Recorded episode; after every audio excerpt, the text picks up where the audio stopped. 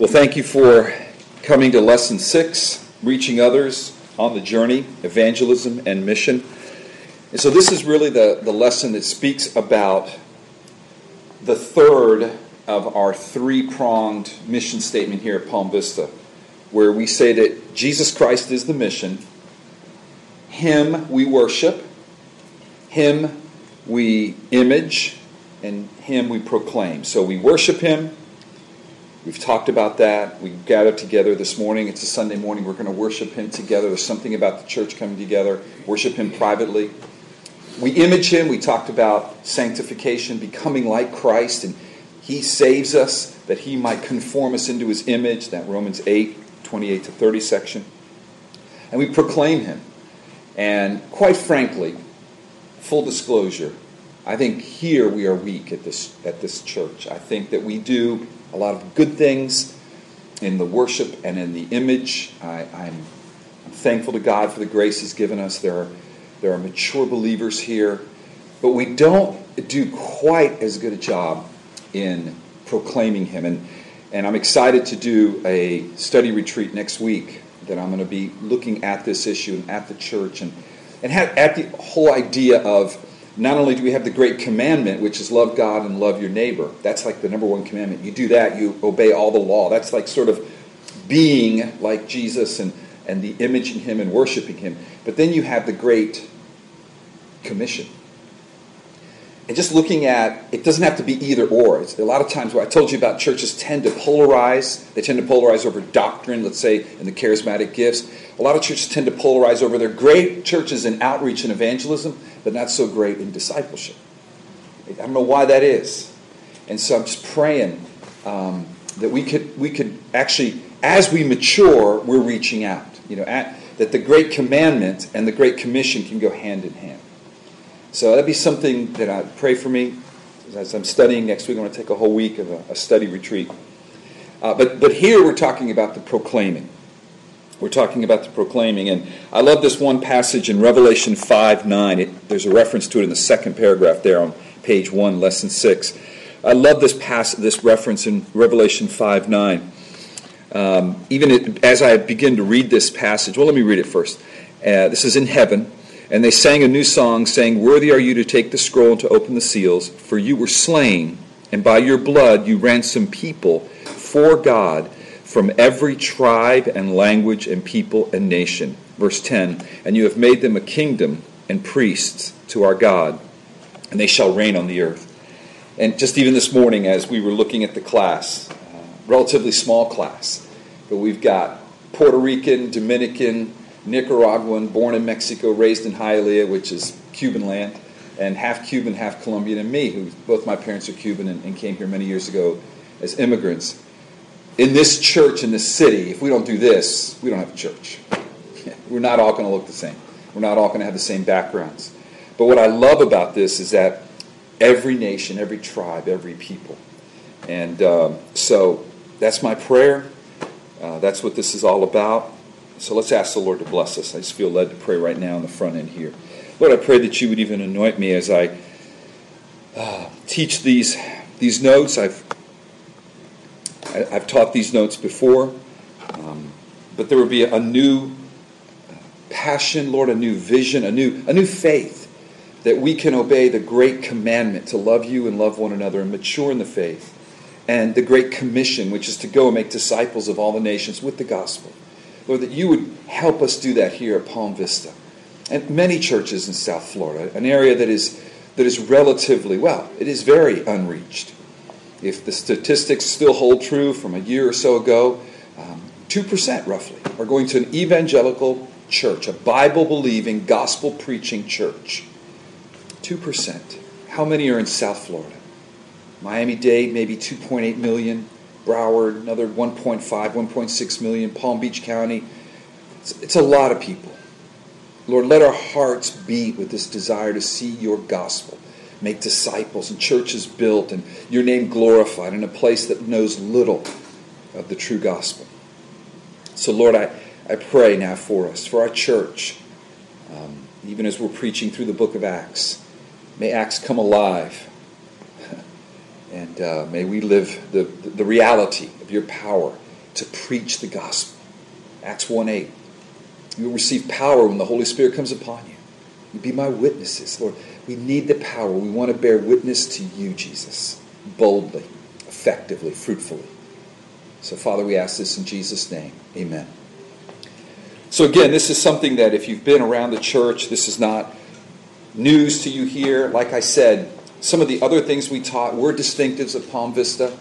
Uh, reformed and charismatic typically, typically don't go together. Um, uh, just emphasis on perhaps sanctification, progressive sanctification. Again, we talked about there might be a little bit of a, not a controversy, but a discussion today about that. Uh, but when it comes to this one, uh, we're no different than any other church and probably need to grow to be as fruitful in this area as many other good churches in our city. So I just want to start with that. Just start humbling ourselves and saying we need help here. But here it is Church with a mission. I, I love on mission with the gospel. I don't know why, just I love that. I'm not the first one to use that, but on mission with the gospel. And so, what is the, what is the mission? Well, it commenced with God's covenant with Abraham. And if you're saying, why would you start in the Old Testament? Well, this is biblical theology. This is part of that reformed theology.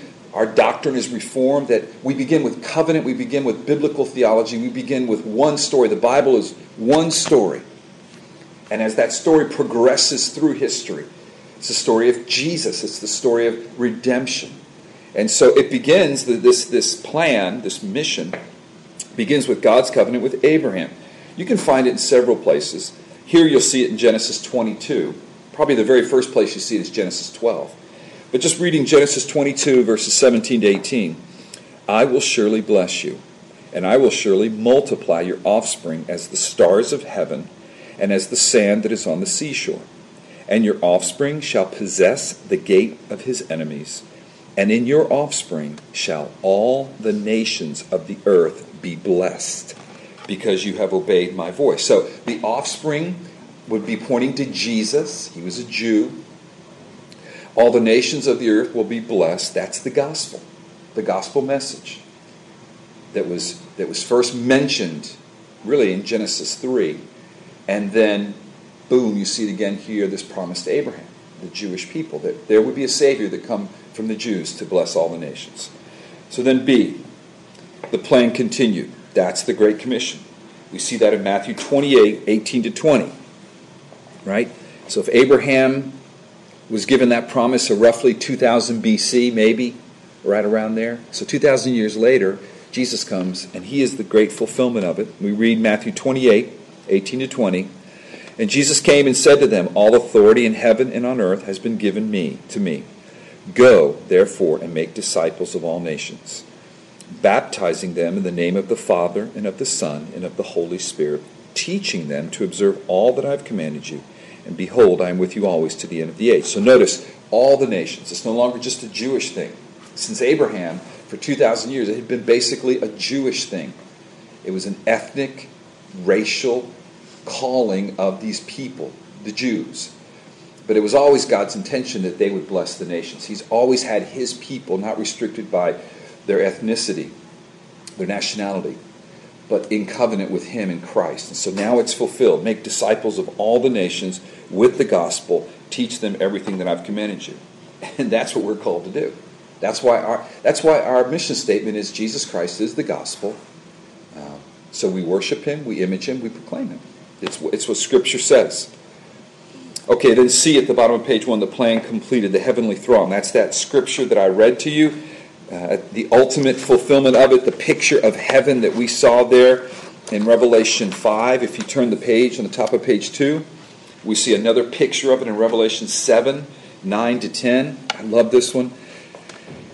After this I looked, and behold, a great multitude that no one could number from every nation, from all tribes and peoples and languages, standing before the throne and before the Lamb, clothed in white robes, with palm branches in their hands, crying out with a loud voice, Salvation belongs to our God who sits on the throne and to the Lamb. So notice, great multitude, can't number them, every nation, all tribes and peoples and languages. Beautiful. So that is that is our vision, guys. That is our mission. So being on mission with the gospel is to be on this mission. Now, there's so many different ways to do it, obviously. And so um, we're praying for God's strategy. So, Roman numeral 2, there on page 2, people with the message, evangelism. So, we, we have this message, it is the gospel. We've experienced God's grace through the gospel. He called us. We didn't call him. He chose us. We did respond, but he chose us, and had he not chosen us, we would never would have chosen him. The gospel message is in us. God has given us salvation, and then He commissions us to share that message. So, just briefly reviewing this, this idea of people with a message, evangelism. A, the subjects of evangelism are every Christian. What do we mean by that? What we mean by that is Acts 1 8, we are to bear witness. That was not given to just the apostles. 1 Peter 3:15, where every one of us are be able to give an answer for the reason of the hope within us, the gospel. So the Great Commission, though, it was only the apostles who were standing there. Through them, he gave it to every Christian. That's important because there are some people that you know that would say, "Well, it's just to the leaders. or It was just to the apostles." No, we, we reject that. The subject of evangelism is every Christian, and the substance of, of evangelism it's the gospel. We're not, we're not called to talk about how to live a moral life. We're not talk to, called to talk about politics. We're not called to talk about any of that stuff. We're called to talk about Jesus Christ, His work, His life, His death, His resurrection, His ascension. Top of page three, the gospel. Jesus Christ is the gospel. Our need for salvation is the reason for the gospel, but the gospel is Jesus. And on the top of page 3, Romans 1.16, I am not ashamed of the gospel. I'm not ashamed of Christ. Because in because it is the power of God for the, for the salvation of everyone who believes, first for the Jew, and then for the Gentile. The gospel is the good news, God's saving work through the person and work of Jesus Christ, and communicating that gospel faithfully. And that's what we're trying to do preserves its power, protects us from distorting its truth. And by the way, let me just say this. Early on, I think I talked about this. I talked about this passage in, uh, I believe it was 1 Corinthians 3, where it talks about you are the field and the leaders of the church are those that are working the field. You are the building, the leaders of the church are those that are building the building. And um, you, you need to be paying attention to see if a church is keeping the gospel in the center is not diminishing its power, is not going off on tangents. There are many tangents one can go off on. Every church goes off on. But that the gospel remains central. And Paul says that we would not um, um, diminish the gospel or, or somehow that the cross and what Christ's life, death, resurrection, ascension was somehow diminished. Oh, that's just for evangelism, but once you're saved, you move on. No, the gospel has to be central. Now, obviously, there are many other things we have to talk about. But at the center of it is this message, this faithful message of Jesus Christ. And so to do that, you look at these points here on page three. How do we remain faithful to, to declaring the gospel in our evangelism? By the way, I, I heard this one time. Someone uh, once said that what you use to uh, win people with is, in essence, what you win them to. Uh, and what that means is if somehow you're trying to get people into the church, maybe with something other than the gospel over the years, whatever that might be, um, sadly, you're going to win them to that. But if, if you're just preaching Jesus powerfully and you're holding up Jesus powerfully, then you're, you're, you're winning them with the gospel of Jesus Christ. You're not having to somehow water it down or dilute it? Do you want to make it relevant? Absolutely. Do you want to contextualize? Certainly. No doubt about that. But winning them to Jesus, winning them with Jesus and the gospel, the true gospel, you're winning them to that then. Well, listen to these three things here. So, focusing on the gospel keeps our evangelism God centered and not man centered. So, so, for example, what can happen is if, if you try to bring people in, let's say with their felt needs, or how to live a successful life, or really great music, that's going to, you know, delight them or, you know, fill in the blanks, okay? Those aren't bad things, but if that becomes the center of why a person came to your church, if think about it, you're winning them with that, you're winning them to that. So subtly you're saying it's really all about you and your needs.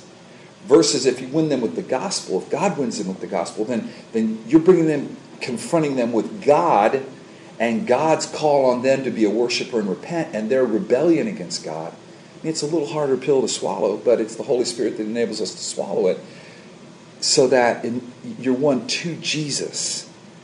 It's God centered. It's not me and my needs centered. Number two, focusing on the gospel keeps our evangelism humble, not self righteous. This is that this is about the cross here. Look at that paragraph. The gospel is explicitly designed so that no one may boast before God. Our relationship with God had nothing to do with our own wisdom or merit, but is solely due to God's grace and mercy towards us. As his witnesses, we are merely testifying to what he has freely given to us. I love this passage in 1 uh, Corinthians 1 26 to 29 Brothers, think of what you were when you were called. Not many of you were wise by human standards, not many were influential, not many were of noble birth. But God chose, God chose, God chose the foolish things of the world to shame the wise. God chose the weak things of the world to shame the strong. He chose the lowly things of this world and, and the despised and the things that are not to nullify the things that are, so that no one may boast before God. No, none of us found God. He chose us and our great need. And then three, focusing on the gospel keeps our evangelism faith filled, not self sufficient. I can't do anything to win someone to Christ. It is God that does that. Now, I'm called to preach Jesus, and the tension that's on the other side of that statement is that how can they come to faith if a preacher doesn't go and preach it? So there's that tension. But I cannot manipulate meet a felt need, have the greatest service, the greatest music, the greatest preaching, whatever, and somehow that is going to manipulate someone into believing in Jesus. Can't do it. Can't do it. Why? Well, look at John 6:44 at the bottom. This is Jesus speaking. No one can come to me unless the Father who sent me draws him, and I will raise him up on that day. Now, some people have used that to say we don't need to go out and share the gospel, and that's a lie. Because Jesus, what did Jesus just say? Go and make disciples, preaching me. But I, I can preach the gospel faithfully. I can do the best we can do here to present clear preaching and, and, and, and music that is clear and draws your attention to the Savior and, and programs that will help people. Yes, we should do all that. But ultimately, it's the Father that draws people to Jesus. okay? It's attention. It's attention. It's attention. All right, top of page four. What's our method? Well, it's declaration and demonstration. As I just mentioned, Romans 10, 14 to 15. I have to tell the good news. Okay, so the tension with, with John 6:44, no one can come to me unless the Father draws them, is, is Romans 10, 14 to 15. How then can they call on the one they have not believed in? And how can they believe in the one whom they have not heard? And how can they hear without someone preaching to them? And how can they preach unless they are sent? As it is written, how beautiful are the feet of those who bring good news. Wow. I mean, so they're both true. God's the one that draws them, the Father draws them to Jesus, but how can they be drawn unless someone goes and preaches? See, so, so God's sovereign will will be done, and He chooses to use us as His mouthpiece. right? Okay, that, that is, we have to keep that tension very strongly. Number two, demonstration, living the good news. Um, so, as a church, what we're doing is we're saying, here's the gospel, and now come see it in action as we're sitting in a, in a room hearing teaching, as we're helping one another uh, in a move, as we're as we're bringing a meal to a family where they just had a tragedy, or perhaps they just were blessed with a child, as we're fill in the blank, serving the poor in our neighborhood. So they see the demonstration of the gospel. Matthew 5, 13 to 16. You are the salt of the earth, but if the salt loses its saltiness, how can it be made salty again? It is no longer good for anything except to be thrown out and trampled by men. You are the light of the world. A city on a hill cannot be hidden. Neither do neither do men people light a lamp and put it under a bowl. Instead, they put it on its stand, and it gives light to everyone in the house. In the same way, let your light shine before men, so that they may see your good deeds and do what? Praise your Father in heaven. So I'm not doing the good deed so that somehow I can earn God's favor and get to heaven. No, no, no. The gospel says Jesus did that, and it's faith in Him and Him alone. But I do the good deeds because He's called me to, and as I do that, it then reflects God. So that's why we demonstrate it in our daily lives, demonstrate it through our community groups, demonstrate it through sharing for one another. Okay, and what are the contexts of, the, of evangelism? Well, number one, personal. We pray and we want to equip you to be able to share the gospel personally. And then, top of page five, corporate. We're in here, Miami Dade and Broward counties. How do we reach out? Um, this is an area where we need help. This is an area where we really need some strategies. And uh, I'm trying to learn from many others. And, and I, you know, if you're listening to this recording, if you're listening to this recording a year or two from now, like 2015, I pray that you would say, wow, the Lord's really blessed you guys. You've really learned some things. If you're listening to it 2013 and early 2013, pray for us. And maybe you're part of that solution, that God would give you some ideas how we corporately can share the gospel. And even how we can train people to personally share the gospel, both and. Um, we used to do more of it and I think, quite frankly, I just got a little weary of it. I'm the, I'm the guy over evangelism of the pastoral team. And, um, you know, I, I, have a great desire. I, am a kind of person, if I walk up to a coffee stand, get my little cafe cubano, I'm going to just start talking to everybody around me, and eventually I bring it to, to Christ. Um, how, do, how do I train others to have that mentality? And then how do I train others to be able to know what to share about Christ? Now, obviously, this is my vocation.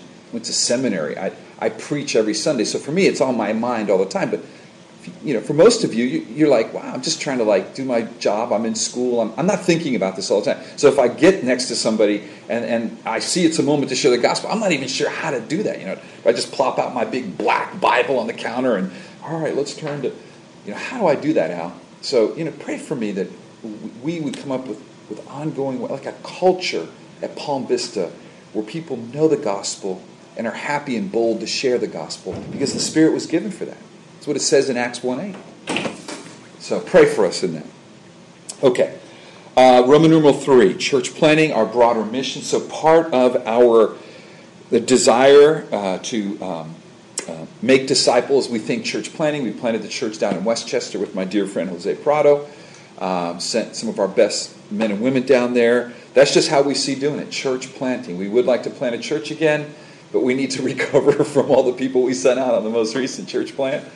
I'll tell you what I found out. Church planting is wonderful. It's, it also costs. It costs the, the, the, church that sends, not just money, by the way, and it costs the church that gets planted. So pray for Sovereign Grace Church of Miami uh, here in, in, March of 2013. They're doing fine, but uh, you know Miami's a tough city to plant a church in, and uh, I, I, so admire the risk that they've taken to do that, and, and, and I pray for them dearly.